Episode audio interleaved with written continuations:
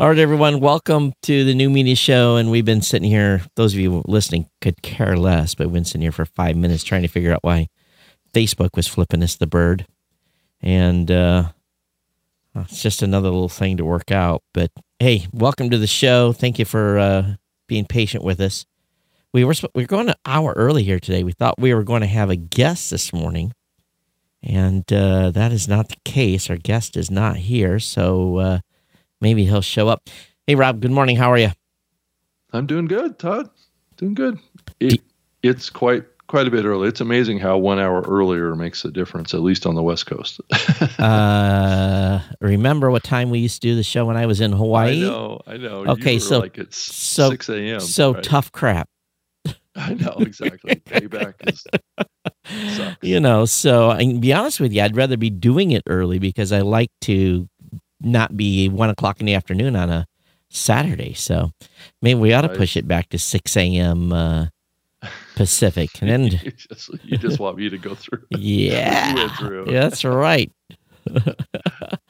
so anyway, hey, hey everyone! Before we get started today, um, and those of you watching, and those of you that aren't watching, I'm gonna. I've, we've got some stickers, some new media show stickers, and in the address today, I am going to. I mean, in not in a, in the blog post today at newmediashow.com, I'm going to post an address. And one thing that we have learned is if you have cool little swag for your show, it helps you build your show. It does. So what we're going to do, and I'm going to show you a board I've got here. I don't know if we can see it well. I'm going to cover your face ups for a second, Rob. So, okay. This board is basically just a picture frame. And what we're going to do is the goal is over the next six to nine months is to fill that. We want to fill that with your stickers.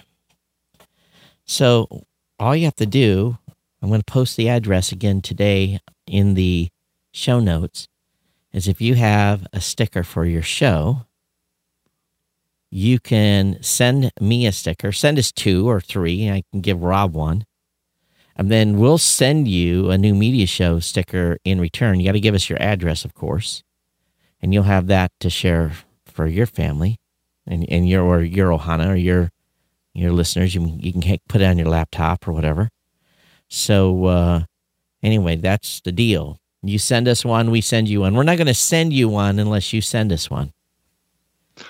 So, Todd, let's uh, share where you had that sticker made. So, do you oh, have a vendor that you, you yeah. worked with to make that? I did. Sticker Mule. Sticker Mule. Okay. Yep. And then That's I had some others. Stickermule.com or something yep. like that. Yeah. And I had some other ones made too. One for Podcast Insider for Blubrry, one for Geek News Central. So, anyway, if you send us a sticker. Well, and these were relatively inexpensive. You don't have to get a lot. So if we're just trying to help you help yourself. And by the way, Rob, do you see? Uh, you can't see it because the doggone microphone covers it up. But you see my in mm-hmm. the back over right there. Right. We've added to the decorations in the studio here. And I'm on a new mic. I'm on an SM7B now. Right. Same mic I've got here. You know, the problem I have is I keep leaning into this thing, and my head ends up being the first show I did with it. I was like, I had it wrong in a different position, and I had it, I was like leaning into it. It looked like it was, uh, I was a leaning yeah. tower Pisa for the whole show. So i I've got to learn to use this mic a little differently. But uh, I got these yesterday. What are those? Oh, you got. Oh, you have succumbed. I did. Uh, so he's got some ear uh, earbuds. Yeah, earpods. I guess. Yeah, whatever they're called from Apple. Yeah, I, I bought them at Costco. They were on on sale. Ah. It was a. He says a cheaper place to get them is at Costco. I had Gen twos, and my son uh, said, "Dad, can I have your first set, I'm like, I was thinking to myself, I re- I usually run these things out of battery before the whole day's out, and I succumbed right. to his wishes and gave him uh, one of the sets, or you know, my older ones. Mm-hmm. But I'm just, I was getting tired of fumbling with the with the uh, the wire, you know. So what we all messed up and tangled up. You know, and I'm one to talk, but at some point here in the near future, we are really going to get you converted. We're going to get you on a Mac. We're going to get you on a MacBook. Yeah, there you go. And those and those friends of mine that know me from before, are, you know, they're falling over in shock at this very moment because I was a pretty hardcore Windows guy for many many years. Yeah, you were. Yeah, I, I remember those days. Most of your computers were Windows back yeah. in the day. Yeah. Yeah. So anyway, um, our guest was supposed to be coming in from Asia to talk about podcasting in Asia. Did you yeah. have any insights from him before we move on and talk about other stuff? Because I had planned on him talking for an hour, so now I, I got to scramble here. There's always stuff to talk about, Todd.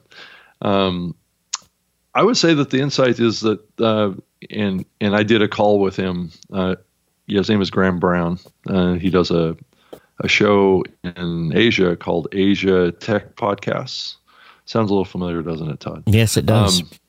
Um, but um, he's been really, really f- focused um, out of Singapore, um, trying to trying to rally the the troops. And he's a speaker. He goes to events and he speaks on podcasting panels. And he's heavily involved in the the kind of the the more Asian podcast community back there. And and we, I was hoping to have him on to just share um, what he's seeing and observing happening across Asia as it it you know in regards to podcasting. So um, disappointed that he's not he's not able to make everything aligned to be here with us. It, it, from what I understand, it is like after 11 p.m. Uh, his time. That's right. Uh, in in Asia right now in Singapore. I'm just not sure what day. And he it's he tomorrow. Gotten, he may have gotten confused between Saturday and Sunday or wh- whatever. So, so he probably try try calling in tomorrow or something. I don't know. yeah, when, when, we're not so, here.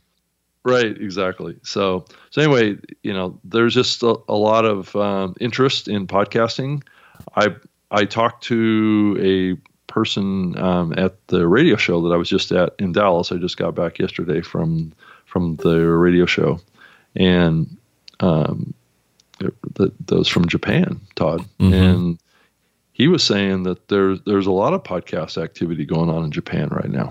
Right, really? So yeah, and that uh, people are starting shows there, and and it's starting to really really be a thing. I guess a lot of people listen to podcasts there. Now he agreed that the the content production side um, in Japan is a is has been a little slow to grow, but uh, he, he he seems to think that it's pretty exciting what's going on there right now. Um, so, and then in in kind of Malaysia and and down down Singapore areas, down in those areas, I, you know, where English is, you know, pretty dominant down there. Mm-hmm. It's just you know really taken off, I guess. So that's what I was hoping Graham could kind of, kind of share with us, you know, from a on the ground perspective of what's happening there. And and if we can't get him today, we'll we'll try again. All right. See if we can better coordinate. I know I was kind of on, on the road at a conference the last you know four or five days, and and trying to coordinate w- with him wasn't uh, a top priority. Um, so, but he had all the information to to get in, but it, obviously it didn't fully work. Yep. So. Um, so this stuff happens uh, on occasion with us with guests, but uh, if you have a podcast, you will experience the same thing. so, so tell me about your time at the NAB radio show in Dallas? Well, uh, boy, um, was it worth going? uh, it's a fairly small event. Um, what was interesting about it um, is that it was held at a at the same hotel the podcast movement is going to be held at next August. Uh-huh. So I was able to spend time in the same hotel the podcast movement is going to be in next year. So I, I, guess maybe I have an inside track on knowledge on uh, booth space. I've seen that we've already picked our booth space. Did did we pick well or did we pick bad? I don't know. I'll have to go go look at your location. So I actually haven't seen the the map. I, you know, Rob Rob takes care of that. yeah, you, stuff, you so. already you guys already picked too. I figured we probably had yes. So so it's a fabulous venue. It's it's going to be probably about half the size of the of the venue that we were at in Orlando. Oh, Um, so it's going to be, um, I think, good because it's going to be a little more compact. Because I think podcast movement kind of just like, you know, um, was hard to to see um, that event at that venue in Orlando because the venue in Orlando was just so big. You know, Mhm. people were spread out. You know, I mean, it was great that everybody stayed together in the same hotel, but this this venue um, in Dallas is going to keep us all together a lot more. is it Um, going to uh, handle three thousand of us drinking beer together? Um, three thousand. Well, I, you know, you know, I, you know what I'm talking about. I, yeah, yeah, I know what you're talking about. There's there's a couple. There, there's large areas where people can get together there. Oh, that's good. I'm, I'm fairly confident that it will handle it. Um, it's got a good good bar area that everybody is going to spend a lot of time in uh, because I did. Um, so so um, and it has a big kind of atrium area with a really tall ceiling and and um, it's it's nice. I shared some pictures of it on on Twitter. So if you wanted to go to my my Twitter account, you can see some of the pictures that I took from the from the venue. All right. Uh, so it should be a nice nice place. It doesn't have a lot of restaurant resources at the event, Oh, so I think that's that's the only kind of maybe downside. Um, so so there is going to be you know an interest in going other places in Dallas to eat, um, of which there are plenty. Um, so it's just a matter of you know keeping everybody at the hotel for for dinners and things like that isn't really going to happen that much right. they do have a really nice um, restaurant up on the top floor of the hotel, but it's it's pretty expensive place to eat. So it's like a steakhouse kind of kind of thing. Um, but the the the format of the hotel really lends itself to to blending of the exhibition area with the sessions because it has a, a big open area that um, that booths were placed in. Um, so I I think there's going to be a lot of commingling um, between between attendees in sessions and um, and, And- the, and the, the exhibition area. It's not going to be sectioned off quite as much as what we've had in the last couple of years. Oh, that's good. So you avoided the question. How was the show? Uh, it's hard to tell sometimes because radio groups are embracing podcasts. So, so Gary Vaynerchuk um, did a keynote there. Actually, the the last day of the event, he got up on stage, and there's probably 600 people in the audience, and he basically just um, kind of tore into the industry Oh, wow. you know, Gary's Gary's got a, got a reputation for you know being a being a, a, a real serious disruptor. Um, Yeah. When he comes in and does his his speeches, but he talked a lot about podcasting um, up on stage, and I was like, um, I think that the radio industry needed to hear what he had to say. Um, I'm I'm just glad I'm not the one that delivered the the, the message that Gary did. and the way Um, he did. Yeah. He's I like, mean, tell him you're stupid. You're you're about ready to go extinct if you don't wake yeah, up. exactly. I mean, if you want to summarize the, the message is is that you either adapt, change, or you die. Is the is the oh wow. was, was the bigger message. Um, And how- saying, and how many people heard that? uh, I would say probably six or seven hundred people were in the Oh. audience. Okay. It was like a morning breakfast uh, session that he put on, so everybody was sitting in round tables, um, eating when Gary's up on stage. You know, and uh, and he was he was pretty blunt. He's you know, on he blast. always is. Yeah. What's that? He was on blast. he was definitely on blast mode. I mean, he came in there to to to tear things up a little bit, um, and that's that's probably what they needed to hear um, because it is true. Uh, it's just I'm I'm glad that he's the one that delivered the message quite like the, like he delivered it because you know trying to trying to blend in with the radio industry and kind of keep keep things in a positive footing moving, moving forward is definitely what I want. Yeah. Uh, so, and that's that's what it was for me was uh, you know talking to smaller smaller market uh, radio groups from around the world, or not around the world, but around the country um, that were coming through that are dipping their toes into podcasting. Um, some of them are you know hit and miss with what they're doing with podcasting. And but the truth of the matter is, is that um, as you look to the future, you know, a lot of these smaller radio stations, I don't think are going to survive. So, I don't know, Todd. I mean, it's it's a tough tough question, and it's also a very tight knit community too. Right. Um, there's not a lot of young people at the event, um, and not. I, I wouldn't say that there's a lot. There's a lot of women at the event either. Oh. So it's.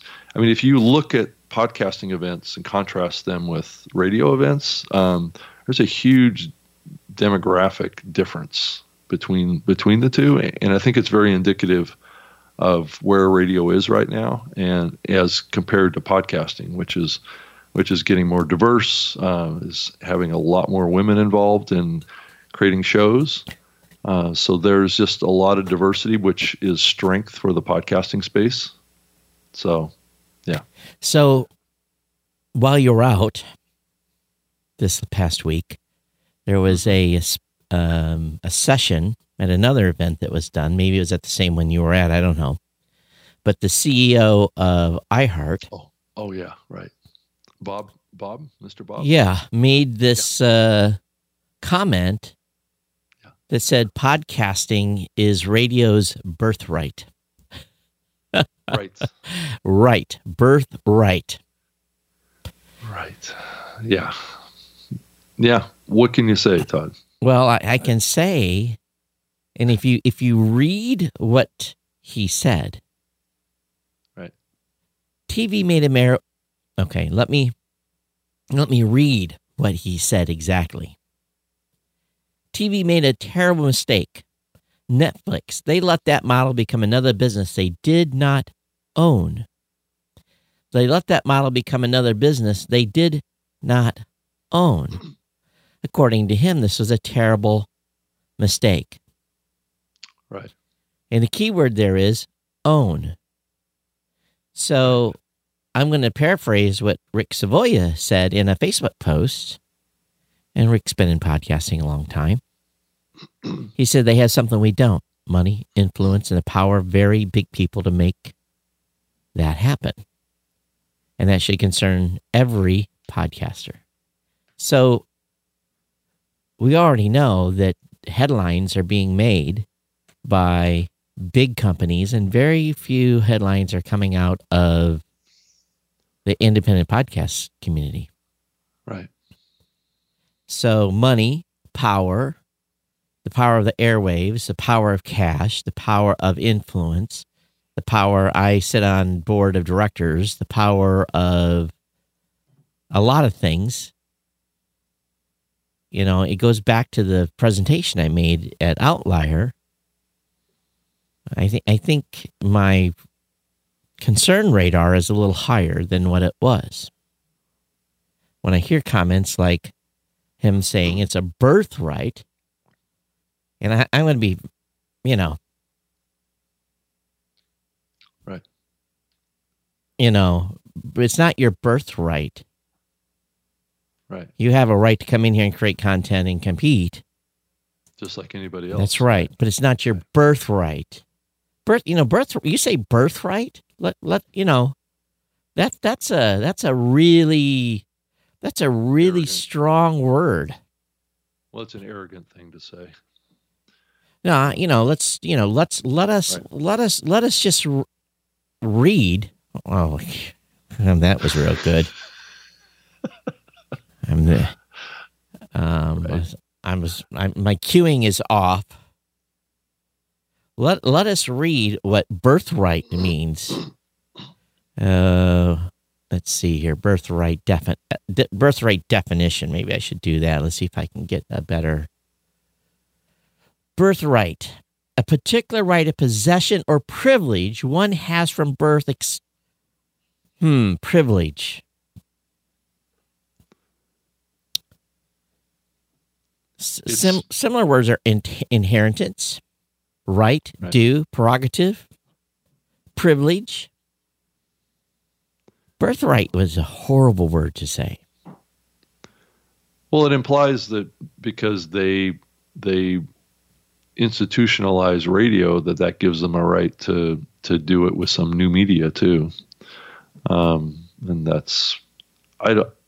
I think he can say that all he wants, and Mhm. iHeart can claim to be number one all all they want, Yeah. but the data the data doesn't support it. So, um, you know, he's he's living a you know he's living a lie is what he's doing, and he's not um, he's not earning his place. He's he's taking it because he thinks he's owed it, Keyword is taking.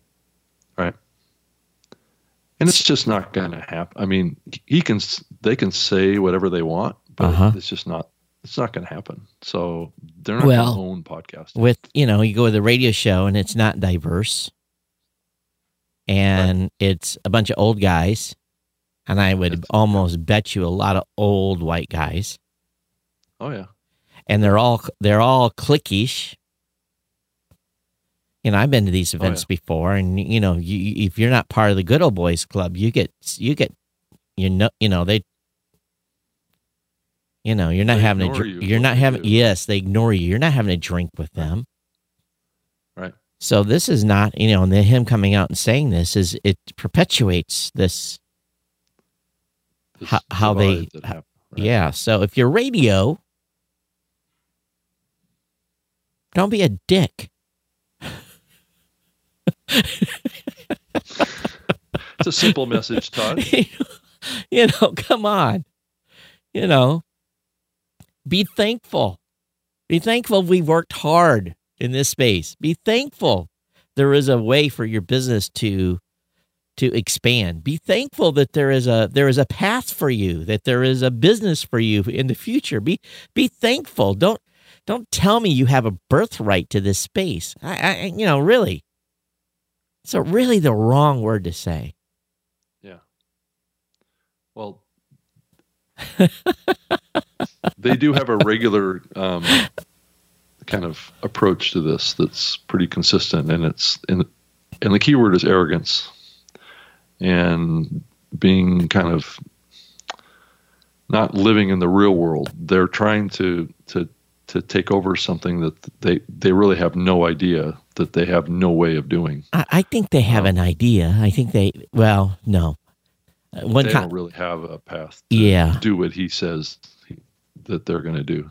So, you know, I had, So- there was a guy that was in radio that commented on the thread that I put on the podcast movement page. I I don't know if I can find it, but I had, I had, I had responded to him and it is basically, let's see if I can find it because it was really good. Mhm. see here. Hang on. Let me. And by the way, we um we're not kids of radio. They didn't raise us. We raised ourselves. Just so everyone knows that. You know, NPR was along for the ride. Obviously, they helped. They got it from the get go. Um, let's see here. See if I can find this excerpt. It's in near the bottom somewhere. Okay, here it is. Um, is this the right one? Yeah. Former radio guy, I remember telling my station's management in 2003 that since we recorded our morning show from promo clips, Laura Ivory's proof of performance, that we should trim it up and just post it on our web. Got laughed out of the room. It was not being worth the time to do so. And he says, sigh. So, you know, here's a guy that got it from the in the early days. And uh, you know, so you know, I, I applaud Ryan for being progressive but you know, until someone starts calling out iHeart and some of these other folks on these marketing tactics, they'll continue to steal the the messaging. And sadly, reporters are not calling them on it. So I, you know, I you know, I know we have a number of journalists that listen to this show, Mhm. and I know certain ones do, but we need to start questioning these groups when they make these comments. We need to say, well, what what makes you say that? Or really, you are? Right. How, you know, we we we ask, you know, it, it's the point of extreme in American media today, where everything is questioned five ways a Sunday, and examine on how people speak. Why why is podcasting getting a pass? hmm Why are we not asking hard questions of these folks?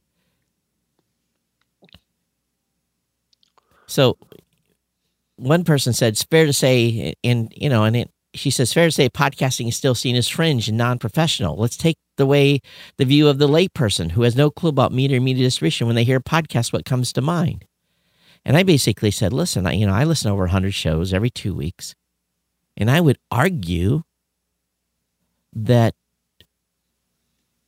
content's pretty incredible right now. No, I agree. We have a wide diverse of content. We have, my oh. God, I you know I was listening to some of these shows that won the podcast awards. I can't say who, and because we're going to announce that Sunday night or tomorrow night, and I'm just like, wow, listen to this. You know, Oh, yeah. some really good stuff out there. Right. So, and and then here is a little more of this attitude spe- is sneaking through. Someone that was on that podcast movement thread says, "Birthright, no." But if us radio people take this seriously, we have some major advantages out of the gate. And I respond, We've been trying to advise radio folks for the past 14 years. Most of them will not listen. Right. And, you know, we've tried to I help. don't, I don't really necessarily agree with the premise that that radio has all these advantages in podcasting. I think the medium is so different from radio Yeah. that and it requires such a different skill set that I would I, I would say that I don't think radio has really any significant connection to to podcasting. I think it's such a distinct medium in so many different elements and ways. Um, sure, there's a microphone. Sure, there's talent, but that's about as close as it gets Yeah. to being being you know something that's in parallel with radio. Um, every other element of it is different. But- um, like you know, I talk about this stuff all the time. I was talking to a group of students. That's what my session was at at the radio show was Uh-huh. talking to college students um, that were that were brought in by by an organization that's underneath the NAB called the BEA. If you go to bea.org, Yeah, I'm familiar it's with them. it's it's the it's the broadcasters um, uh, broadcaster education association is what it is so they put on um, sessions that are that ride parallel with NAB events so which I'm going to be participating in in Vegas this year um, where they're bringing in 1400 college students that are wanting to get into you know the broadcast side of of oh, that may um, not be it. of of radio, but most of them that I talk to are are more passionate about podcasting than they are about radio, um, and they just want they just want to know everything that they can know about the history of this medium, where it's going, where it's at, what the opportunities are for them. I mean, I spent an hour with a group of about thirty college students um, and they they just peppered me with questions. They were wanting to to eat as much of this up as they could because they saw the difference between radio and podcasting, and they saw so much more opportunity for them to uh, be creative, to do things that they wanted to do, not be told what they had to be doing at a radio station. Mhm. So they didn't come out and say that directly, but I could just tell from their enthusiasm, their energy, of their their passion for audio. And I, at the end of the day, that's what that's that's what we're seeing here. I I did notice that at the event, the ABC folks um, changed the name of their company to ABC Audio, Hmm. which I thought was, you know, versus ABC Radio, which is what they Mhm. were before. hmm So you're starting to see a little bit of crack cracks um, s- starting to be exposed around the some of the groups' perceptions of themselves as you look to the future, and and I, I was hopeful in in some regards, um, Todd, at, at the event because I did see people that were that were really enthusiastic about the differences with podcasting and and were asked questions like, you know, what can we do differently with what we're doing at our stations or our, our groups that can really stand out in podcasting. Um, and so those were those were good questions to ask, and I tried to share with them, you know, what those what those those differences were, and and I think a lot of them got it. Um, so I think what Gary told told the industry is is diametrically opposed to what Bob Pittman said, right? Um, in some ways, that radio somehow owns podcasting. I think radio needs to be a part of podcasting, um, but it's certainly not going to own it. This is an independent um, creator's medium. It's always been that way, and I believe it will always be that way because I don't see any trend lines that tell me that it's any different than that, Todd. Yeah, I just you know just I take exception, obviously, to commentary that you know I'm holier than thou and get out of my way because I'm radio. I I'm right. king, right. and uh, we we've got enough kingmakers in the, in the world today. We don't we don't need any more kingmakers, especially on the audio side. But it, it, you know, so those of you that are, you know, did not get to see my presentation at Outlier, you have an opportunity to do that during International Podcast Day. I'm on the schedule tomorrow, actually Monday at uh, 8 p.m. Eastern, 5 Pacific. I'm on the schedule to talk about this. I'm going to represent what I presented at Outlier with a whole, you know, I got a whole hour, Rob, instead of 30 minutes, so I can rant for an hour. Mm-hmm. and um, I think that what we really need to, and if you want to come, you know, hear what I have to say, please, please join me during that hour. Of course, celebrate International Podcast Day with us, you know, the 29th and 30th for those 36 hours of live streaming from around the world with people that are speak, you know, there'll be times you're going to tune in and you're going to hear Italian. You may not understand, but it is an international event. So I think mm-hmm. that um, we just have to be more careful and and more understanding and make content creators more aware of where we've been, where we're headed, you know, the potential, you know, and these gatekeepers. So that's the word, you know, kingmakers, gatekeepers, same thing. Um, I think we have to be aware of that as we as we move forward. But you know, the great equalizer, as you said, Rob, is RSS. Right. And with RSS, no one can take our transmitters away, essentially. Mm-hmm. Yeah.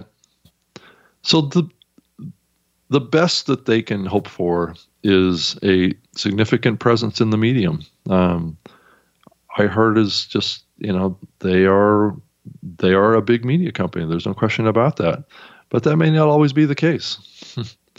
so you know we've seen a lot of companies come and go. Um, just because you have a bunch of radio stations doesn't mean that that's going to um, guarantee your your future. So, my opinion. So you know, I, I've got a brand new vehicle, yeah, 2019 Ford Edge. It's got all the new, fa- it's got all the fancy digital connections. It's got Sirius. It's got, you know, really, I've got everything on the dashboard. Some right. apps, and where is my connection? Ninety nine point nine percent of the time, it's connected Bluetooth to my phone and I'm listening to what I want to listen to. There's an onboard charger that's right in my dash. You set the phone in, the phone continues to get charged without having to hook up a wire to it. You know, so as people's vehicles change and as people, this new group of podcasters, this 18 to 25 year old range that is out there creating a lot of, you know, interesting content, it's just going to drive the ball. And, you know, radio there may become a day where you have a, a radio transmitter and a million dollars worth of licensing and uh, two million dollars worth of equipment and you know you've got uh, you know a big uh, four or five uh, studios and you know a staff and sales if that can't be supported if no one listens now right. is that going to happen tomorrow no Radio safe for now for sure 15 years Look at where we have come in 15 years. Mm-hmm. 15 years ago, and matter of fact, I'm going to celebrate my 15th anniversary in podcasting here in just about five or six days. So, 15 years ago, we didn't have an, a mobile phone. There was no Facebook. There was no Twitter. None of that existed. The iPod mm-hmm. was just about ready to go to version two. Right. We had no way to get stuff mobily. And look where we are now, where people have replaced desktops and laptops with their mobile phones. And in Mhm. 15 more years, holy crap, where are we going to be in 15 more years? I think a completely different place. I, I think so too. But, you Right. know, there's still outliers. Like, you know, I just spent yesterday morning crawling around in crawl spaces in my rural domicile in my loft that I am moving into on November 1st. And the fastest speed I can get at that location is 15 down and three up. It's horrible. And I'm paying $99 for the right to get that speed. And it's Mhm. because I live in, I live two miles from fiber and $16,000 to bring fiber those two miles. By the way, anyone want to contribute? Should start a Just start a GoFundMe, right? program, right? right. you know, and I got I talked to 22 neighbors, and you know, and only two of them understand the value of you know. They said, "I'll throw in a thousand bucks." Two of 22. Right. So, you know, they're used to living in this slow lane and paying this extraordinary connection fee. And the guy told me, oh, if you go to 80 foot tower, he's put a $6,000 80 foot tower in, we can get you to 100 megs and five up. I'm just like, really? 6,000? sight stuff. Is that what that is? Yeah. you know, and but that's the only option for a segment of America. So there's a segment of America that's still stuck in a slow lane Right. not to mention the rest of the world. So in 15 years, that's going to change because 15 years ago, there was no connectivity. I had I had dial up still Right. where my Yeah. mom lives and where we're you know where we built this you know I have this new uh, loft. So yeah, we've come a long ways even even in the country. So in 15 years, Elon Musk is going to have 180 satellites up and you know, Right. maybe that's going to solve the issue. Well, and I I think it's reasonable to ask the question, Todd. Is there anything that you're seeing that's brewing out there that's going to disrupt the the model of podcasting that we have? I mean, in 15 years, is there something that's going to do to us or do to podcasting that um, has been done to radio? Well, I think Um, I I think mean, is there something on the horizon? Well, I think gun owners have had this saying for years. You, you know, you, you I'll hold on to my, you know, you, you'll pry my gun out of my dead hands or something like that. There's some saying that you know, Right, right. and I think my my Charlton Heston, I think. yeah yeah my battle cry is you will you will have to you will have to acquire and you'll have to steal or you will have to um sue me out of my RSS feed. I'm as long as I have my RSS feed, you can't take me off the air. Right.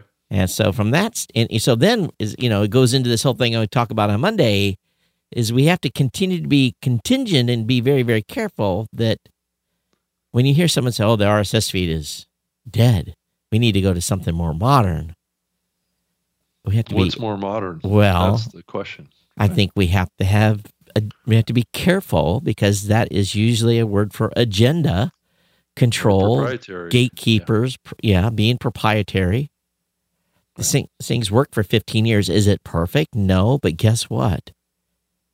Even the worst bully pulpits are still on the air. Right. And those of us that are on the other end of the spectrum, which we consider ourselves to be purveyor of freedom of speech, are happy that we can't be taken off the air.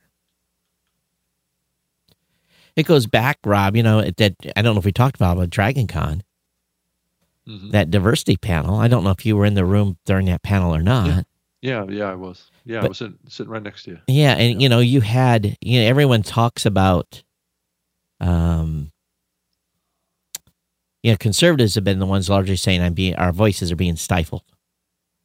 But yet you don't ever hear that there is the people of color saying the same thing about some of these same platforms. And they're saying and they're saying we're we're being censored. Now, I'm not going to go into specific details you know but i you know the thing that i thought and i think i actually interjected a little bit was is that again podcasting is like you said is the great equalizer you can build communities around that content You can organize. If you want to protest, you can protest. You can get your message out there as long as you have your own website. You can't be you can't be taken down or deplatformed because you go against somebody's community standards. It's it's it's it's it's this is a big it's a big topic today in the world. And it don't matter what side of politics you are, what color you are, what your message is. None of that. But because you got to imagine Facebook, they're running a business. Twitter's running a business. And they can take you off tomorrow and lock you out. And you know, 95% of people are never going to face that, but some will. Fringe is going to face that. Right. I've, I've diversed here from quite a bit of the topic, but you can see I'm, I'm pissed a little bit. yeah. Well, not you know, not pissed. Just like, how dare you say you have a birthright? Yeah. Join the party. Earn earn your own keep. Well, at the end of the day, he can say whatever he wants That's to say. true. It doesn't change That's the true. facts. Yeah. And and and the facts are that they can play propaganda games. They can put out false information, which is what they're very good at doing. Um, you know, and but at the end of the day, it's you know, podcasting is going to be what it is, and it's not going to be about radio. Right. So, um, that's it. Never has been. Why would why would we think it would be now after 15 years? right. it's it's established its own identity. It's established its own presence in the market. It's established its own expectations of the audience. Um, radio doesn't really have a place in that uh, necessarily unless they adapt to us. Right. So, which they are hesitant to do. Because guess what they have to do? They have to give up a little control. Yeah. You know, who? Yep. So I, what am I right now? I'm I'm a radio station, right? I am the general manager. I'm the sales team. I'm the talent. No one tells us what to do. Yeah. No one tells us what we can't talk about. No one tells us to not talk about a topic because we have an advertiser that might be sensitive about what we're talking about and remove advertising from the station. Mhm. Can you, you know, i if people don't realize this, but why do you think that major television doesn't talk about big pharma? Why don't they talk about the the control and what they their pricing and all the stuff that everyone one of us that goes to the pharmacy to pick up a prescription that may or may not have insurance that looks at the price of that and we say how is this possible and we understand new drugs are expensive to come on the market and they're going to pay a premium but pharma is one of the biggest advertisers on television no one's going to talk bad about pharma Right. There's too much money there. too much money. It's it, the message is, you know, just me talking about this topic on this show. If we had a pharma advertiser, we would lose that advertiser. Right. Todd, though, do you remember the days in the very early um, days? I know you do, when there was this big controversy that happened around the podcasting space that that if you were a podcaster and you took an advertiser, right, I I think you know what I'm about to Oh yeah, that that it was very controversial, but a lot of podcasts would, even though they got paid, right, they would trash the advertiser that's true. if it was a bad product. Yeah. Right. So so if they got an advertiser coming in saying, I want to buy, you know, a host endorse on your show and I'm going to send you um, you know, um, the product, right? Right. So you can try it. Yeah. And it was the unwritten thing that if the product sucked, Yep. you could say that on your podcast. it's true. You know, and that's part of the genesis of some of the stuff. You know, most people don't know that before GoDaddy became a sponsor on Geek News Central, we had some contentious moments. right. you know, several months before, there was some contentious blog post. hmm And what they did is, and what to GoDaddy's credit, and they had some, you know, we've had some challenges over the years with some of the stuff that some of their leadership has said. Things are obviously a lot different now, but they um, they listened and they said, "Oh, we recognize we have a problem. We're going to fix this." And they did, and that was part of the story. That was part of the Right. right. that was part of the brilliance of the advertising campaign. Is that I, I yeah, I talked about this, you know, remote control. The remote Right. control sucked. They come back and said, "We're going to fix that," and the the relationship continued. Can you imagine doing that today? I know. I mean, I mean, actually, one of the reasons why I believe podcasting has the relationship it has with its audience, uh, and it's for us to lose Right. if we do this wrong, Yep. uh, is that it is authentic. It's real. It, you know, that that podcaster was giving public feedback Right. to the company with its products and services that I'm sure many of the listeners were 100% in agreement. You right? know, there's a so, there- there's a couple advertisers out there in the podcasting space right now that I'm just like, really? You're endorsing this? Really? Right. and it's and it, it it pushes the envelope of credibility. is What it right, does. it does. And You know. that's that's at the core of this. And, and- and i think the thing to take away from this is how fundamentally different podcasting is in its connection to its audience. And that relationship can be leveraged into something so much more powerful. And and that's what we're talking about here with a host being real and authentic about products and services that builds trust and if the if the company takes that feedback and does something to improve the product guess what everybody wins So in my instance, I told my audience, if you have a, let's just go back to the GoDaddy example, and this is still true to this day. And I tell my audience, you have a problem, I want to hear. If you didn't get satisfaction a customer support call, I want to hear about that because what I do, Right. is I've got a direct line to the to the president's office, and I send a message, hey, you got an issue here, fix this, please. And about 95% of the time, they're able to, they said, yep, we got a problem. We're going to make a change. Or Mhm. someone gets more training internally, whatever it may be, the product is fixed, you know, and it's a, it's a, it's a closed loop. So because my audience knows they can send me uh, an email and say, hey, I had a problem. I was on customer support. Here's the ticket number. I'm pissed. They're not getting any, you know, social media now is beautiful because they can kind of go on blast on social media, but sometimes a little sugar, and I'm the sugar, can go to the company and say, hey, you, you, you know, you guys screwed this one up. And then, and then you say, thank you. Thank, because a big company often doesn't know, right you know? they don't always get feedback or they don't have a feedback loop that, Right. that goes to the top right And and when they did stupid stuff, when stuff happened, and and I'm like, you're killing me. You're really killing me. I'm getting, I'm on blast from my listeners because you I'm guys, something that's bad you guys Right. did something dumb in your messaging.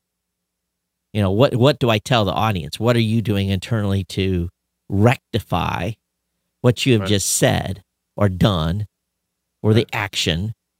And it was almost like we didn't have to have social justice warriors. We had the audiences were our social justice warriors talking to us, and then we talked to the company because the company got an unfiltered,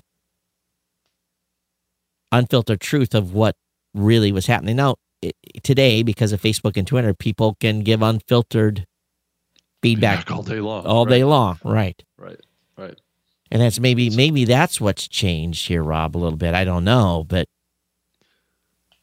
Well, I think that more and more companies have been open to to and and have pathways for customers to to share, you know, feedback um, much more readily. I, I think in the early days of podcasting, that there wasn't a lot of companies that were making um, making access pathways for their customers to give feedback. So this was one way that could be um, that feedback could be funneled up into a a, a person or, or, a show, right, that had some contact at the up in the C-suite or at the higher levels of the company. Yeah. Um, that could that could funnel that that consumer feedback.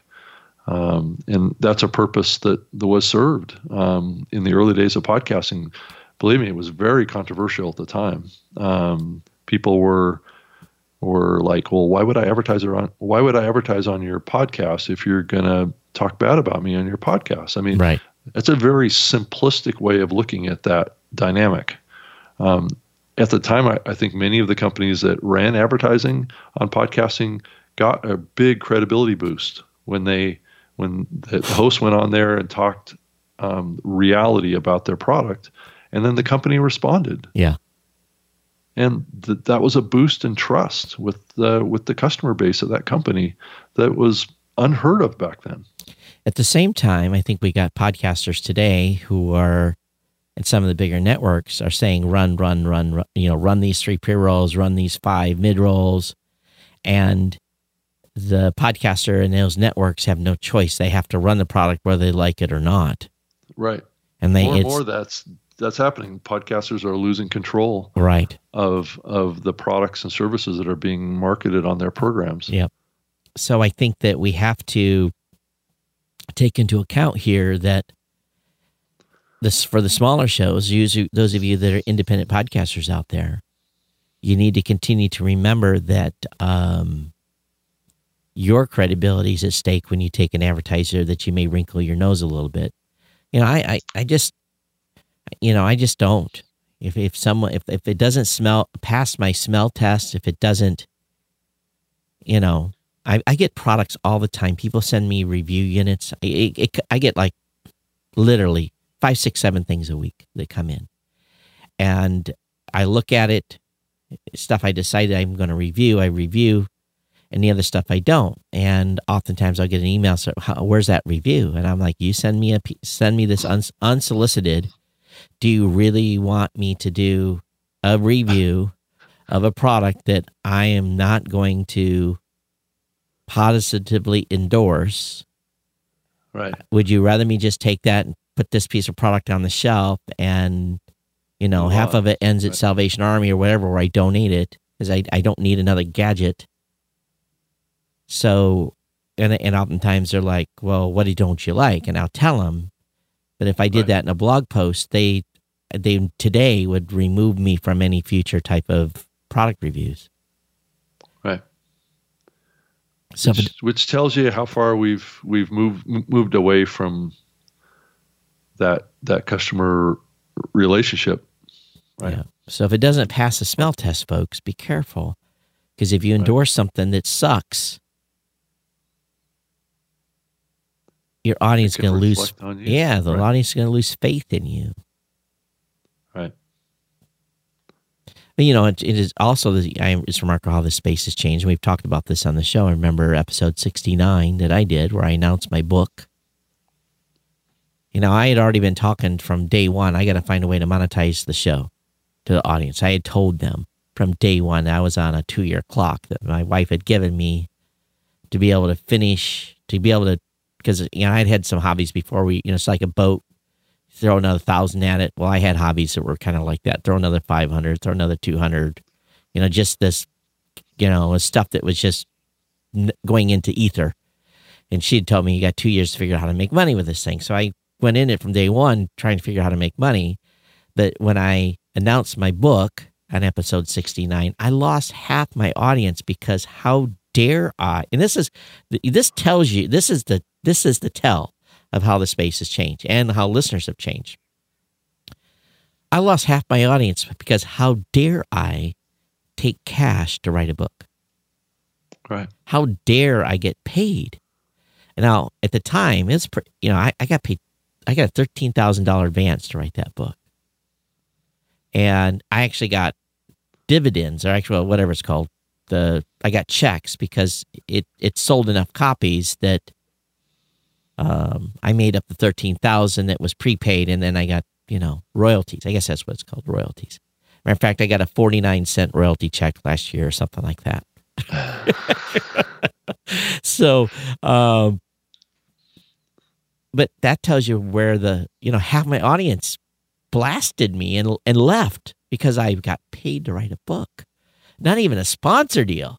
Now, what that really did set the stage so that half of those that left were good to go when GoDaddy came on as a sponsor in June of 05. You know, they'd already, those that were, you know, the haters because I wrote a book and got paid to write it. I, I should have never told them I got advanced. I should have just told them I wrote a book on podcasting. It probably wouldn't have been as devastating. Right. Yeah.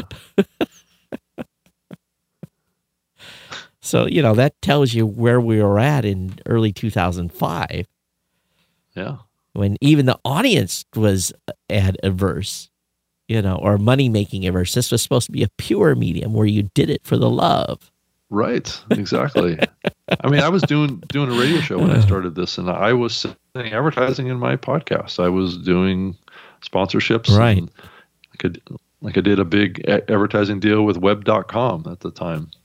Um, so trying to run advertising, and I had ads in my podcast back in those days, and I I wasn't seen as quite as quite as a cool kid as as many in the podcasting space back then because I was out of radio, right? Right, which right. is which was the the exact opposite of uh, what the podcast medium was about. But- but so I you were- was kind of like But you were one of those cool- rate you cool were a kid. Yeah, you were one of those radio guys that was paying to be on the radio, weren't you? Yeah, in in um, yeah, I, I paid to be on a uh, I think two stations Yes. um, so at the time. so you weren't and- you weren't as grubby as the ones that were Well, I was I was considered to be weekend programming. right weekend program. Right. Right. So You were fill. but- well, it, it, it's not so much fill. It was like revenue generating. Um, Yeah, for the radio station, paid Right, electric bill. Right. Now, I'll, have to say my my weekly um, payment that I had to make for my airtime was Yeah. like 50 dollars a week. Oh, that's you got it. You got cheap, dude. Were you in at three o'clock in the morning? No, I was on it at 11 a.m. Pacific Oh, Standard Time on Saturdays. You you you had a you had a good spot. You, that radio station must have been really needing some fill. oh, yeah, oh yeah, they were desperate. They were actually a lowly tech show on a Saturday. Right. Right. Yeah. Oh, it oh it was lowly at the time. believe me. Um. So so and then I I talked to a to another station that was up you know up in the the downtown Seattle market too. That I was going to put my show up Yeah. there. Um. You know, it was on a fifty thousand watt station. You know, that was going to blast me around the world. Supposedly off it bounces off the atmosphere. Right. Um. So so they wanted sixteen hundred dollars a week. Yeah, that doesn't work with FM. So- Only ham. So anyway, you wouldn't have gotten bounced. that was actually on AM. So, oh, it was okay. Yeah, you would have. yes, you- it was on AM. So No, I, so- I would have been bou- bouncing around the yeah, stratosphere. yeah, with you would have. You would have. Yes, because I, I mean, up here in Seattle, I mean, it's it's not uncommon to to listen to radio Right. stations out of California. Yeah, So you know, sixteen hundred a week. sixteen hundred a week. Wow, right? that's a big. And- that's and- a that's a that's a big nut. That's a that's a And- big number. and- Right, and they would also take, uh, I I believe it was three or four spots in my show. too, Wow. on top of that. So I, I was doing like uh, I think like twelve spots an hour, something like that. That's crazy. So then you found podcasting. Well, I I never took the offer to be on the radio up in, up Right. in downtown Seattle, so I, I I never did that. I had a few clients that I work with that that decided that they were going to do a, a weekend show and pay that big nut You, um, that I helped get going up right. there. You you could have uh, competed with Leo. You could have been uh, nationally syndicated after a bit. I I was nationally syndicated even out of the little station that I was at. I was paying fifty bucks a week. oh, nice. So I, I got up on the 15 um, stations Oh. off of, uh, I was, I think it was called Radio One was the syndicator that I was working with at the time. And all I had to do was upload my show up to their platform and they would, they would push it out to all the, all the, all of the additional radio, you know, all the affiliates. And just to think we're now globally heard around the world on. That's right. Newmediashow.com. Frickin' satellite.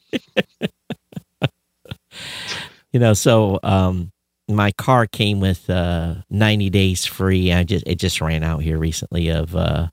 Sirius XM, and I refused to, you know, pay them to for the privilege of listening. But I, you know, while I did have it, I did listen to a few Howard Stern. Uh, you know, and he he would be the perfect podcaster. That guy is. Uh, he he has a, a, a an X show every episode, but he's to the point. And I learned that he's down to only doing three or four days live a week. He's getting tired. He doesn't want to do too much anymore. By contract, he's trying to be on the air less. So, yeah. you know, when he leaves or when he retires or whatever that may be, he won't become a podcaster. He's stretching up. He well, he can retire. Podcasting for decades. Yeah, and he and he's uh he's not a fan necessarily, of course, as you. So, but you know, if you think about what um, Howard has accomplished on you know being moved to Sirius XM, you know that type of stick, where you have this group of people and they they're they're as outlandish as they get, and they talk as X rated as you can even imagine on right. the show. Um, you know that's just been natural for podcasting for, and there's not a lot of folks doing that type of uh, super you know, he, and he really pushes you know, some of the stuff. I, I said, you know, because I'm, you know, I don't even listen to podcasts that talk about some of the stuff they talk about. So I'm just like, and it's just like you cannot listen to this in a workplace. It's it is not child safe in any way. No, it's not even workplace it's safe. you know, workplace safe. Yeah. you know, you hear that they're running get fired. So um, I just thought it was, and, and I get to thinking about it a little bit, and I'm like, man, in another day and age, he'd have been a great podcaster. He doesn't. Mm-hmm. But that means that there is so much opportunity for those that, you know, are really, you know, kind of right. like that. Who's who's going to be the the Howard Stern of podcasting? I think. Well, the, and I'm sure there's some question. people out there, out you know, and you know, he's developed those cult following. He's even got, you know, I haven't fully listened. I haven't listened long enough to fully understand it. But he's got this group of people he calls the Wack Pack, and it's mm-hmm. you know these and be honest with you it's so politically incorrect and i mean he it's just i'm surprised that the social justice warriors aren't coming after him because of some of the stuff that goes on in the show but it is right. uh it is unique and i don't think you'll ever see anything like it ever again on radio or maybe even on sirius but who who's going to be that person in podcasting i don't know Maybe maybe there won't be. Yeah, maybe there won't. Maybe that kind of content is just not doesn't fit with the podcast world. But know. but then again, you know, it's uh they've got a spe- expensive operation. You know, lots of people on the payroll doing right. a lot of production. So, mm-hmm. Mm-hmm. and it takes you know years of chops to be able to pull off what he's pulled off, and lots of mic time. Right. Anyone that's spending four or five hours a day on on a mic you get really good. Yeah, that's tough to do. No, it's well, if you have a staff feeding you stuff, it isn't hard to do. But again, well, um, well to be engaging for that right, much time on mic, right, hard. right, it's right. hard.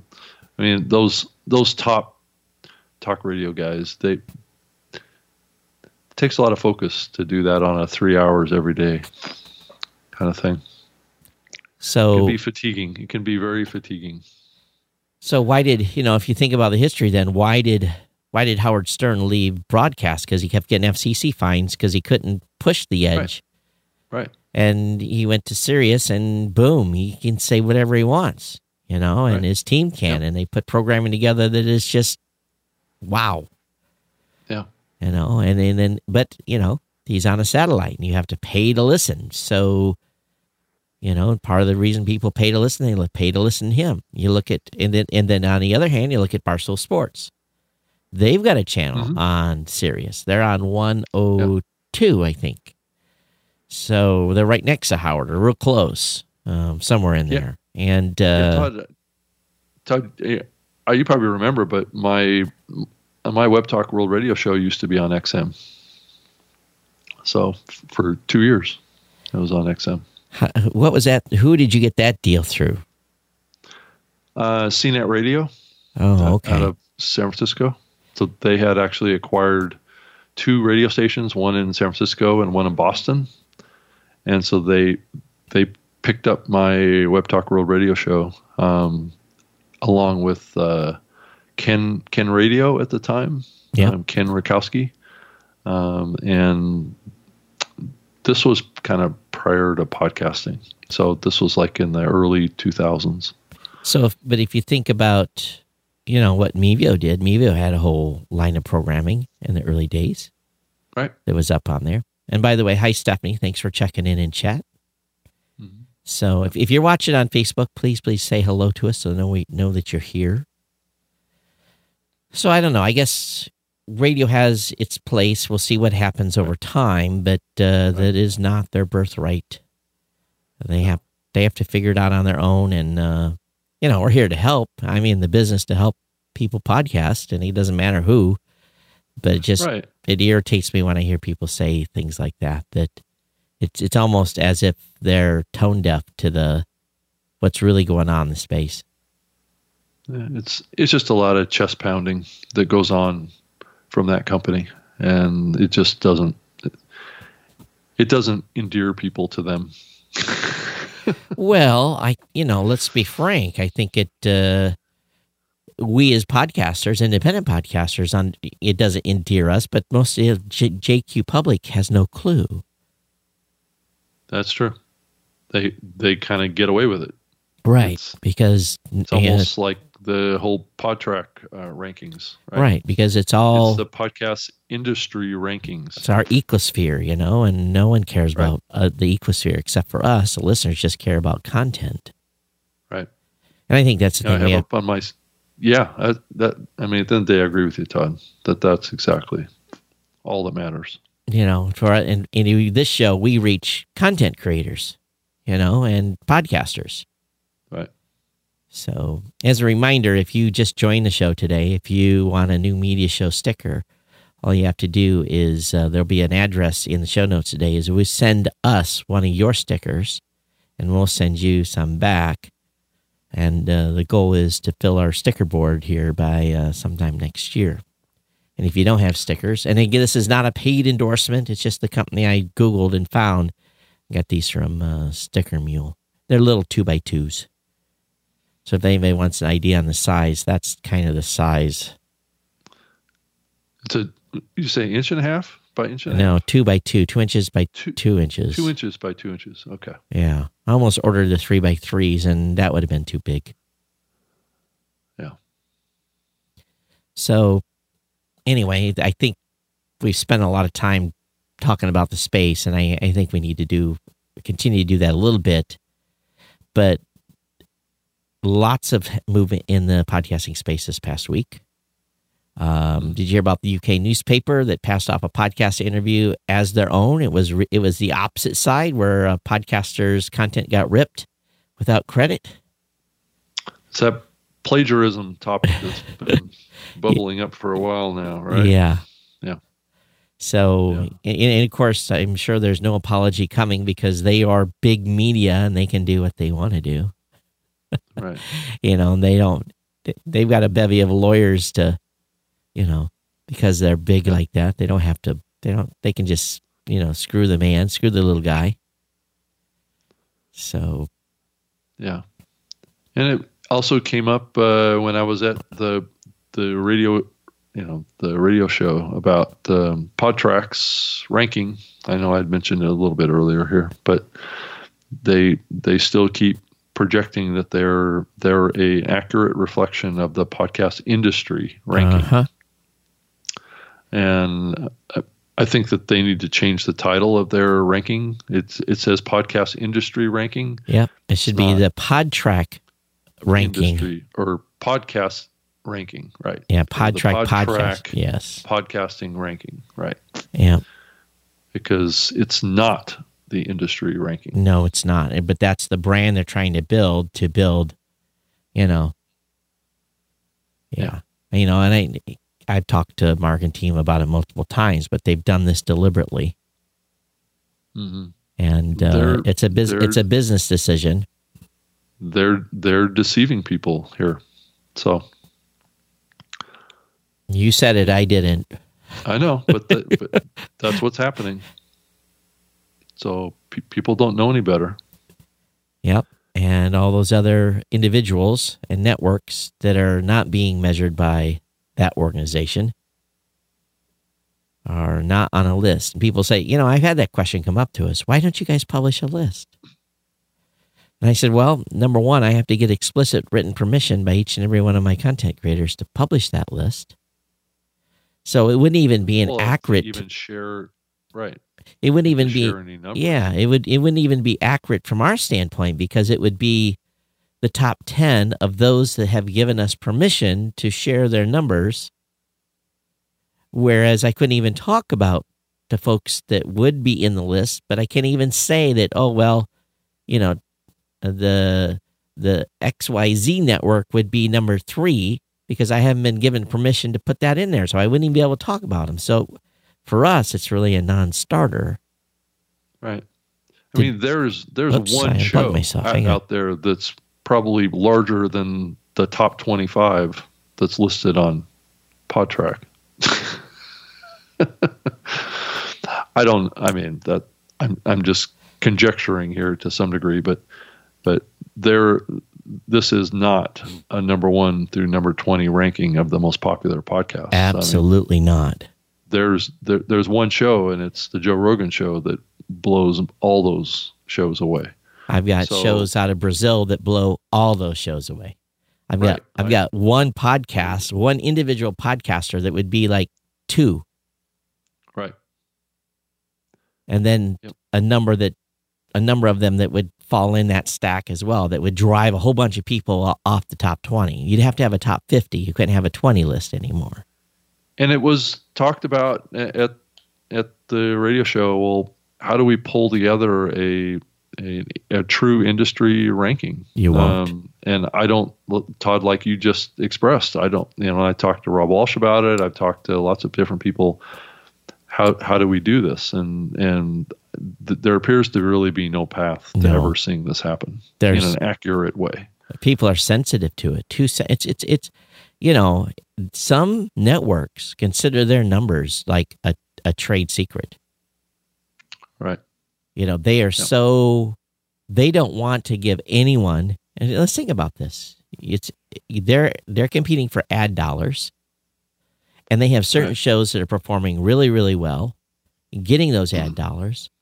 They don't want to say okay this is uh you know show whatever and this is the downloads they're getting because what's going to happen is another network is going to say let's do a show just like that. Compete head to head with mm-hmm. it. Yep. try to take market share.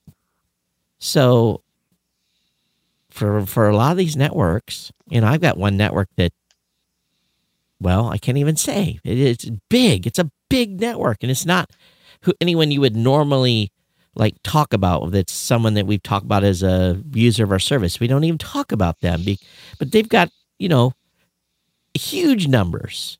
And Right. people are they may know you know it's like wow yeah that network has quite a few shows. They're doing really well. But they don't know how well. Right. you know they don't know that uh, a show's doing 1.2 million downloads per episode. They have no clue you know hmm and I would be out of business the second I would indicate someone's numbers or even imply. Yeah. So, yeah. Anyway, So there's stuff going on, and then coming up here um, in a couple days is International Podcast Day. that's a fact. We should uh, we should talk about a little bit. I think Yep. it's the right thing to do. And the International Podcast Day is run by Dave and Steve Lee. I don't know how many years this is uh, that Sure they've been doing this, but if you're not aware, they start live content in one day, six hours and 28 minutes. They actually start on the 29th. The schedule uh, kicks off. So they celebrate. I think what they do is they go at, uh, they start at 3 p.m. Um, Pacific time. And I think the reason for that is is because it's already the 30th in some locations in the world. Right. So that's where they they go live and then they have content that is really uh, it goes nonstop from 3 p.m. Pacific on Sunday to, I believe, let me scroll down here, all the way to 9 p.m. Pacific on the 30th. Now, it's Right. going to suck for me because that means I'm going to have to be in here in the studio or, or someplace at midnight because I'm on the wrap up show with them those last 30 minutes when they're everyone's very punchy. Sure. But um, So, So- Todd, the the International Podcast Day um, event uh, started in 2014. So this is the fifth year. Right. And they're going to be live again the whole time. They're going to be using StreamYard and they're going to be on YouTube live. So uh, definitely want to, you, you want to tune in. You're going to, you know, it's basically 36 hours of education. They've got people on from uh, Canada, America, looks like uh, China. Where else? Where she? This is this Malaysia, UK. Uh, so really all over the place. I don't know some of these flags. UK again. Um, yeah, again, I don't know most of these flags. So the Philippines, yeah, all over the place. So there's a wide Switzerland, wide variety of content from a wide variety of podcasters um, doing this, and both uh, Blubrry and Libsyn are both sponsors Mhm. of the event. Let's see who's all sponsors this year. Got Blubrry, Libsyn, Repurpose.io, and then uh, they've got a bunch of folks that are Synth, Second Line Themes, Geeks Rising, Outlier, Waves of Tech, the Audacity to Podcast, and it looks like Focusrite, and with streaming partner uh, StreamYard.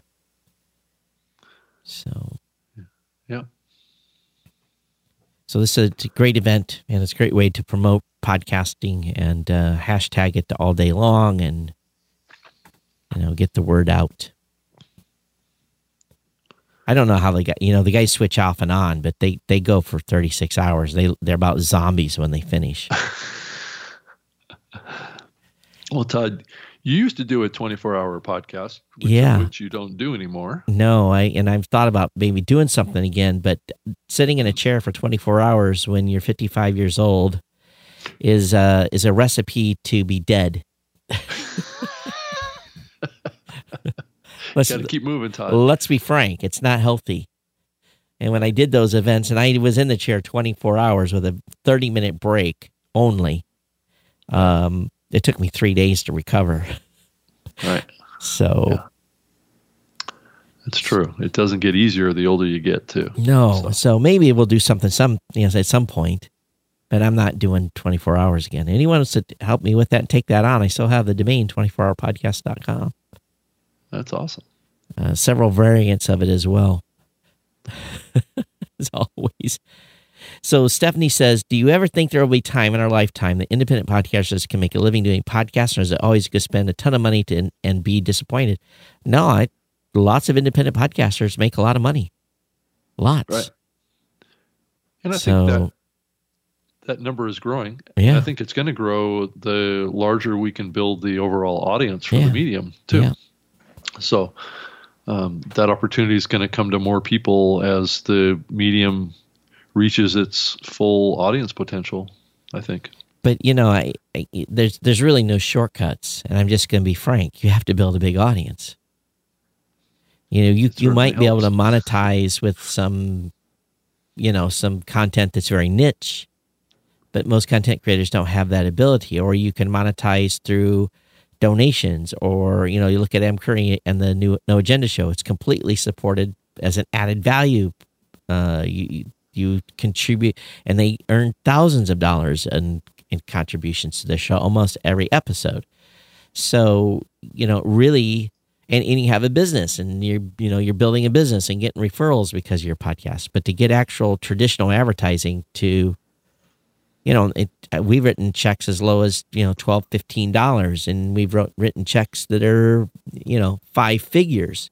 So it really runs the gambit. You just, but typically, show size is everything for the high majority of deals. It does make make the numbers a little higher Well, you know, it's just basic math. You have a thousand listeners per episode. You you can probably, Right. if you're not a traditional ad deal, you make twenty to twenty five dollars before commission split, hmm and then you know, just multiply that out. But again, the key is building an audience. And people often say, "How do I build an audience?" Well, Rob, it's there's no real shortcut here, in my opinion. I, I it's just grind, work. You got to work. You got to work like a dog. Yeah. I mean, really work and make it's it like second really, it's job. just like it's like anything else, Todd. I mean, whether you're starting your own company, Yep. or it's it's really the same thing. So you know, you have to be dedicated to your goals. Um, set set goals and you know go after them. You know, You know- and, and if your goals are to make money as a podcaster, you gotta there's stuff you got to do. You know, And, And and it's, it's not going to happen overnight. I look at Geek News Central in the early days. I was I was putting forty hours a week, and, and the show was only you know two two and a half hours twice you know two and a half total content, but I was Right. putting forty hours in a week, working every angle I could to build audience, hmm build audience, build uh, reputation, going out of pocket, spending money to go to events, and not podcasting events. I mean events that are related around my content. Right. you know and that was and and oh my god rob those early years of doing like ces and walking around it was i i i, I shudder to think about the work we did and the hours we didn't sleep that's why i have no more hair. That's why it's all gone. It's true. Yeah. Well, it's that's why i probably hard work. it's you know and it was all work. There was no play. Yeah we had a Yeah. you know maybe we had a few cocktails by the end of the day but then we face planted and you know slept for three hours and got up and did it again. And then got up on Saturday morning and did this show. right. You know and you know people will a you know people used to ask me how do you get done what you get done and i said i didn't sleep i literally didn't sleep i sacrificed everything for my show Yeah. It's called focus and dedication. You know, but you were you were chasing a passion. right and you know that you had set a goal for, and you were you were living the dream. Did I ever think that we would I would have three studios? Did I ever think I would have my own office well, space? you did dream that. Todd. I did. I did You've dream been that. dreaming that. for like like over ten years now. Absolutely. dreaming what you have right now. Right. Right. I have. You know, I agree. I'm a very happy camper. I'm just going to tell you that straight up. I'm very, Right. and you know, here's this, people come in here. Wow, this is amazing. What are you going to do with it? I said, it's for me. And pe- they look Right. at me like, what are you talking about? You know, I said, if I decide I need to do some business in here, I'll do that later, but this is for me, you know?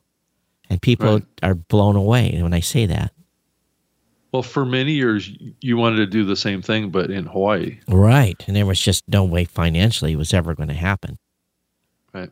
You know, I had I I had a grand I, I still I have a plan in my head in a in a hotel where we could do some really cool stuff, new media stream live. It would have been 10 years ago it had been explosively hit, but sadly management folks can't get beyond they, they just don't they can't think big. They can't think big enough. They you know, and and to give up, you know, five or six or seven, eight thousand square feet of space to create something unique in a hotel facing Yep. Waikiki Beach was too big of a price real estate wise to pay to do something like that on a gamble. Mm-hmm. Yeah. You know, Yeah. we could have went in smaller, but I thought, you know, go big or go home, and it still could be done. Someone could still do something pretty remarkable, and it could be replicated across cities. But people aren't willing to think big enough about this space of independent content creators. Well, Todd, I'm I'm seeing, and I, I think I maybe say this every week, but I, I, I just see an explosion of podcasting events. I don't know, Oh, I don't know what your your schedule is looking like over the next six months, but it's it's getting a little crazy. Just got another Oh. one. Another one popped up in Los Angeles. It's gonna be like three weeks before the podcast movement event. Oh yeah, okay, yeah, I got pitched that one too. And I, well, and I have concerns about that event. I told him my uh, concerns. Right. Uh, we have concerns too.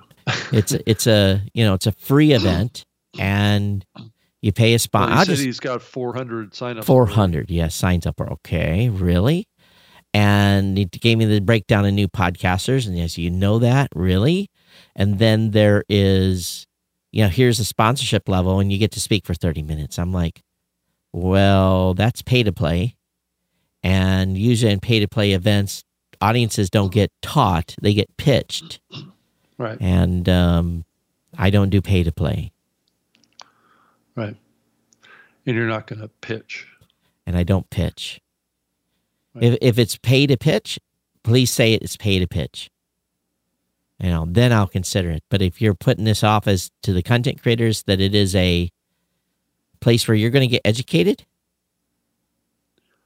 mm, I asked to see with their speaker ag- agreement. I said, just please send over what your your speaker agreements are, so I can, you know, I can see whether or not you're going to restrict and make sure people aren't pitching and they're actually teaching.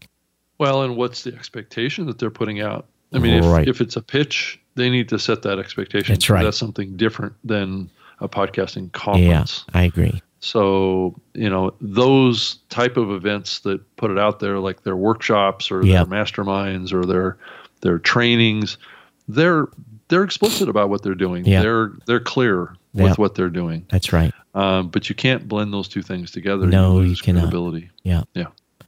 So yeah. therein lies my. So I guess you, Rob, you and I had the same concerns. So. Right. Right.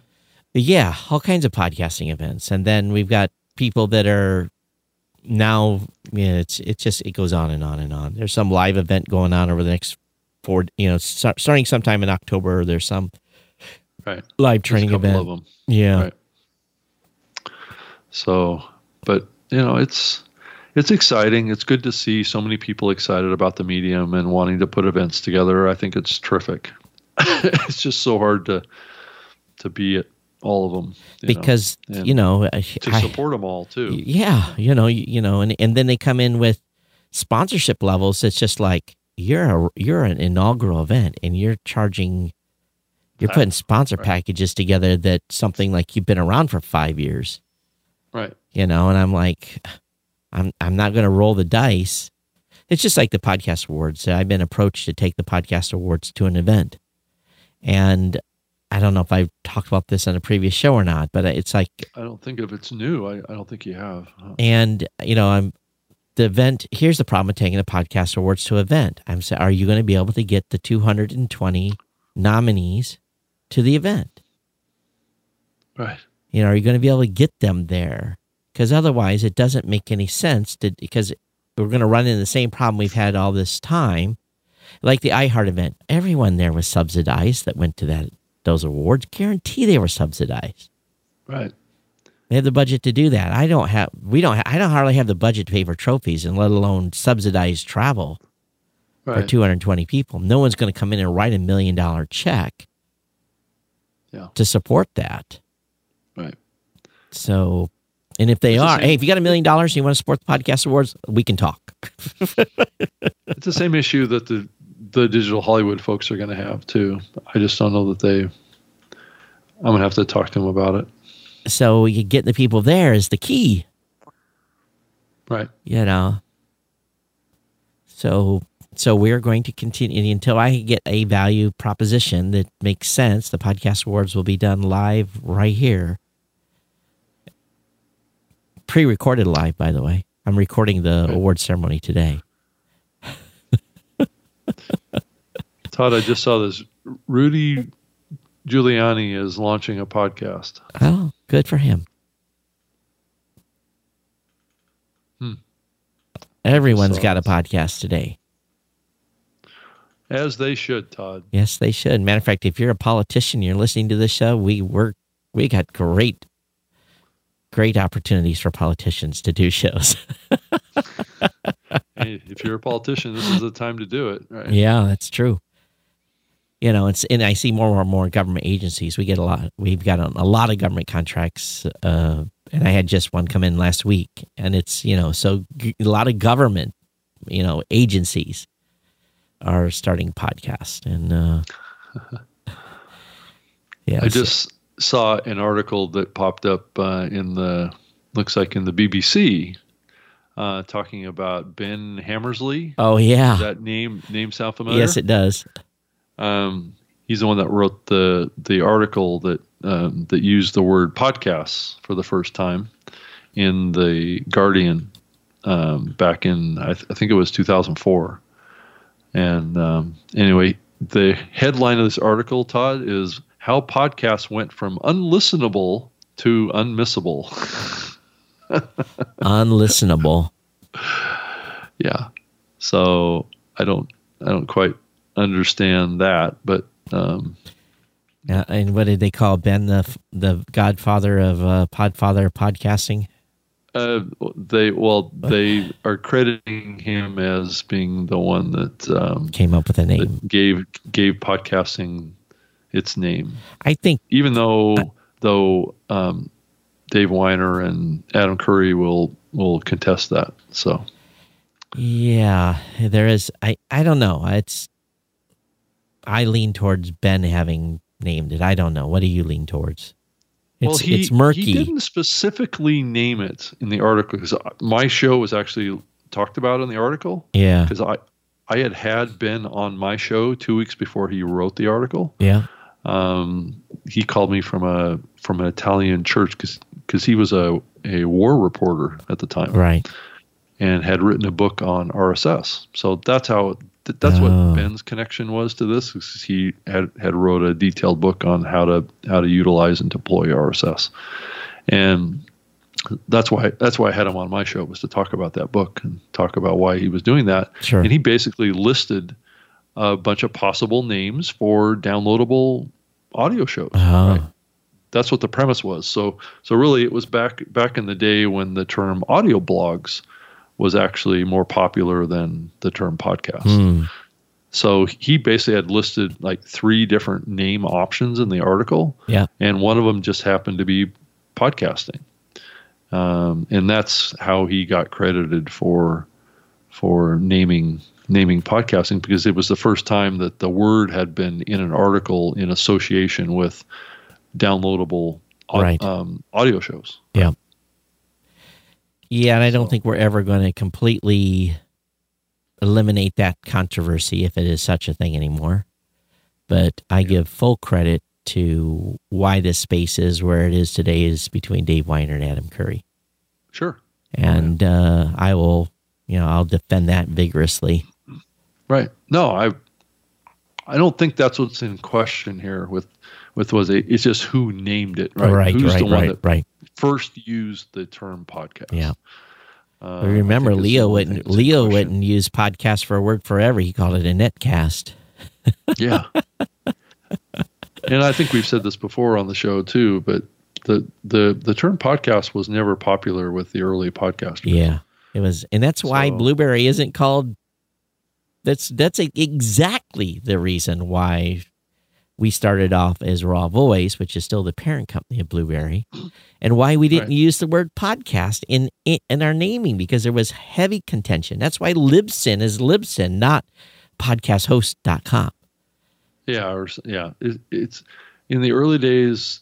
People just didn't like the name they because didn't like it. people were well, people were forward thinking about Right. how they were thinking about this medium Yep. as as associating this medium with a a platform or a device that could very likely be antiquated in the long run. right.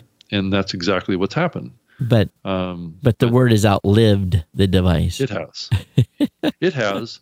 And to call it audio was boring. Right. And to call it radio is Wrong. right. It's just not right. Yeah. So, you know, nobody came up with a better word, and audio blog certainly wasn't going to last the test of time. Boring. Nobody has ever come up with a better word, No, they haven't. and it needs to be different than radio or audio because right. th- those are boring. It's here to stay. It's not going anywhere. But boy, those first four or five years, it was definitely. We'd have been talking about it on this show if we'd have done the show ten years ago. Matter of fact, we were doing this show. How long have we been I doing this show? We were doing this show, but it was called the Saturday Morning Tech Show. Yeah, Saturday Morning Tech Show, where we didn't talk about tech. We talked about podcasting. So Right. that's funny. So, yeah. All right. Well, we are way, way over. We are. So let's get out of here. Uh, we want to thank everyone for tuning in. Don't forget, if you want a sticker, you have to send us a sticker. Address will be in the uh, show notes today. Send us your address too, so we can send you one back. And I'll do them in batches. So I'm sure we're going to have 500 of you send us a sticker. Uh, just kidding. I'll be surprised if I get 10. So, uh, that, that'll be a full time job for you, Todd. Yeah. Yeah, I've got a I've got a niece and nephew that like to make money with little side jobs, so I cut them loose on it. But um, anyway, thanks for being here. NewMediaShow.com if you're not subscribed already, and uh, thank you so much for being part of our family here and uh, podcasting family of independent podcast creators. You have comments about the show? Todd at blubrry.com. You can reach me on Twitter at Geek News. Rob, Uh, you can reach me on Twitter is a great place. If you want to send me a message there um, at Rob Greenlee and two E's on the end. Uh, you can send me an email too, robg at libsyn.com. So that's another great place to reach out to me if you have questions, comments. Um, give us any kind of you know inside track on things that you guys are seeing out there happening in the podcasting space that that we need to talk about on this show. and we appreciate you for uh, tuning in. And uh, we'll see you. Well, you and I have to talk about schedule for after we get off in here. But uh, thanks, everybody. We'll see you next Okay, time here on the New Media Show. Yeah. Take care. Bye bye. Bye. Whoops.